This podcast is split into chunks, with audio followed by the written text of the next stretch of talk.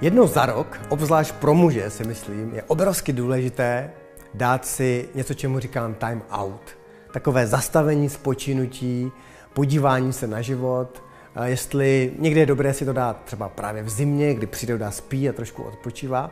A nám to umožní se podívat na náš život trošku jinak. Odpovědět si, jak žijeme, jak máme práci, jak je nám dobře s partnerem, s námi, s námi, jak, jak je nám dobře v těle a dát si tenhle čas. A já jsem si tenhle čas letos dopřál jeden den na poušti v Izraeli. A když jsem odcházel z té pouště, tak eh, mi přišla taková myšlenka, o kterou se s vámi chci podělit. Přišlo mi slovo, které všichni známe.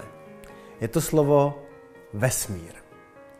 A najednou jsem to slovo uviděl trošku v jiném úhlu pohledu, v jiném významu. Uviděl jsem, že slovo vesmír vlastně říká ve smír, ve smíru. Žít s něčím ve smíru. Možná vesmír jako celý celek je vlastně v naprostém míru. A zve nás i tohle slovo, abychom byli i my v míru s věcmi, které kolem nás v životě jsou. Tohle byla moje zpráva z pouště a skrz ní jsem si uvědomil, že pokud skutečně přijmu to, že být s věcmi v míru, žít ve smíru, jít tím životem a přijímat ty věci, nedělat eh, zbytečné příběhy, netvořit si katastrofy, nezveličovat věci, nedělat z věcí problémy, nedělat problémy tam, kde vůbec problémy nejsou, tak najednou spoustu toho, co nás v životě trápí, vlastně odložíme a zjistíme, že život je mnohem lehčí věc, než jsme si možná mysleli. Že životem se dá proplout mnohem jednodušeji, než jsme si mysleli.